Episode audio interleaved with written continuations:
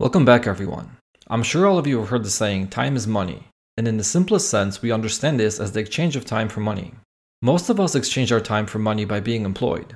Whether you get paid by the hour, have an annual salary, or work on a contract, you invest a portion of your time in exchange for a predetermined amount of money from your employer. You may also work for yourself or devote your time to creating something that will later earn you money. What I'm getting at here is that in most cases, you have to commit X amount of your time to receive Y amount of money. But you not only have control over your time, you also have the ability to control time for your money. Let's say after I receive my weekly paycheck and pay some of my bills and spend some of it on food and entertainment, I am left with $100. It is entirely up to me what purpose this $100 will serve and how it will spend its time. I can leave it in my kitchen drawer, I can deposit it into a bank account, I can even loan it to a friend, or I could spend it, save it, or invest it. The smart thing to do is to give this money a purpose that will benefit me in the future. I would be better off if I saved this money for a rainy day, or if I used it to pay down some of my debt, or if I invested it so that it could turn into more money. Today, I want to focus on the last part investing your money. And I want to show you why investing your money in the stock market could be one of the smartest decisions you can make. You may know how the stock market works, and you may already be investing in various securities, which is great. But regardless how much or how little you know about the stock market and investing, I think you will find this explanation of time and the stock market interesting and it could help you avoid one of the most common mistakes investors make that leads to below average results. There are no guarantees when it comes to investing. Your money can grow or it can shrink. You can become wealthy or you can walk away with less than you started with. The simplest way to achieve good results by investing in the stock market is to allow enough time for your money to grow. Historically, the stock market has grown at around 10% per year, but this history is filled with periods of great returns and periods of awful returns. Nobody knows what the market will do tomorrow, so we all have to take some amount of risk when we decide to invest. This is why it's crucial you do not invest money that you may need in the near future. A good rule of thumb is not to invest any money you may need in the next 5 years, and preferably much longer than that.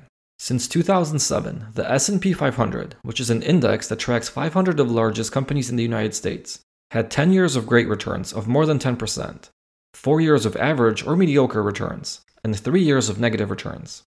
On average, it returned about 10% per year.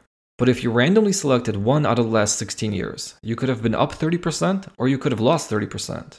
If you invested for 2 years, your odds of losing money became smaller, but it was still possible to finish below where you started. The longer you remained invested in the S&P 500, the higher the odds that your investment would grow. If you invested at the beginning of 2007 and held your position through the end of March 2023, you would have a return of 296.9% which means you would have four times your original investment. If we break down the last 16 years and 3 months into daily returns, we come up with 0.0337%. That's how much the S&P 500 has grown on average during each trading day, and there were 4090 trading days between January 1st, 2007 and March 31st, 2023. To put this into better context, let's say you had $10,000 to invest and you invested in an S&P 500 fund. If the next 16 years are similar to the last 16 years, you could expect to earn roughly $7.26 during each trading day. I know this may sound a bit confusing, because $10,000 multiplied by 0.0337% is $3.37 and not $7.26. But what you need to account for is the power of compounding. On day 1, your investment would grow by $3.37, but on day 2, you would be earning 0.0337% on $10,003.37 which is $3.37 and one tenth of a penny.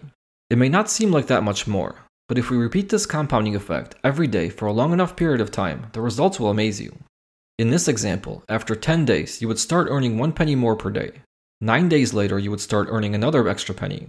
It would take eight more days to reach the next additional penny, and this pattern would continue speeding up. On the last day in my example, which is exactly 16 years and 3 months later, you would be earning $13.36 per each trading day, which is nearly four times more money than you earned on day one. The reality is that the stock market does not grow along a nice and even upward pattern. The daily change in value of the S&P 500 is very erratic. The actual growth you would have seen at the start of 2007 was a loss of $18 on day 1, followed by a gain of $21 on day 2, then a loss of $80 on day 3, followed by a gain of $46 on day 4. On day 5, you'd lose $8 and earn $33 on day 6. And this up and down pattern would continue every day, Sometimes there would be a series of multiple good days where the value of your investment would grow, and other times the value would drop for a few consecutive days. But if you ignored this erratic daily price movement and looked at the value of your investment sporadically during the 16 year period of time, you would see that it would be growing. The math is simple. If you give your investment enough time, it'll grow. And the more time you allow, the higher the odds that you will see that average 10% annual return the S&P historically offered. The biggest pitfall investors make is moving in and out of the stock market, trying to time these ups and downs. You might get lucky and time a few of them right, but all that will do is build up false confidence that you can continue doing this successfully over a long period of time. I believe it was Peter Lynch that once said, You are going to time 10 of the next three market crashes accurately. And what he meant was that far more money has been lost by investors trying to time market crashes than has been lost in the crashes themselves. The return of the S&P 500 for the last 16 years and 3 months can be attributed to just the best 23 days during this period of time. If you happen to be out of the market on these 23 days, you would have less money than you started with in 2007 versus having 4 times the original amount if you did not try to time the market. Even missing one of these days could significantly impact your long-term return. Matter of fact, missing the best day during any calendar year would lead to drastically worse returns. In 2020, the S&P 500 return was 18.37%. But if you sold your position on March 23rd and bought back in on March 25th, you'd have missed the single best day that year.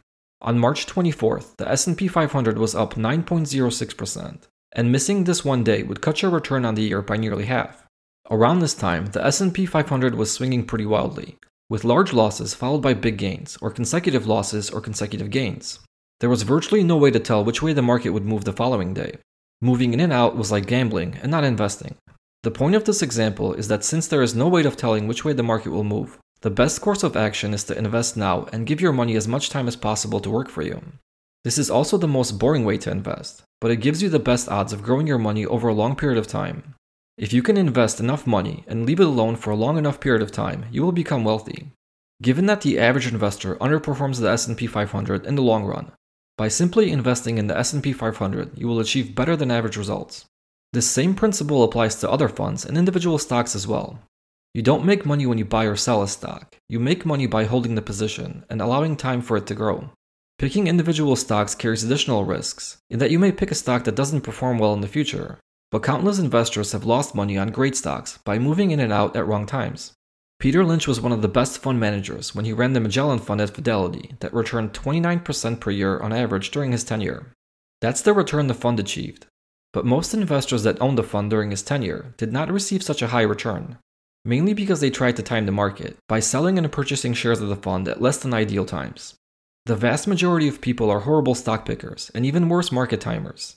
Yet most of us believe we are better than we actually are. That's why it's usually best to do less and let time work for you. I hope you enjoyed the content.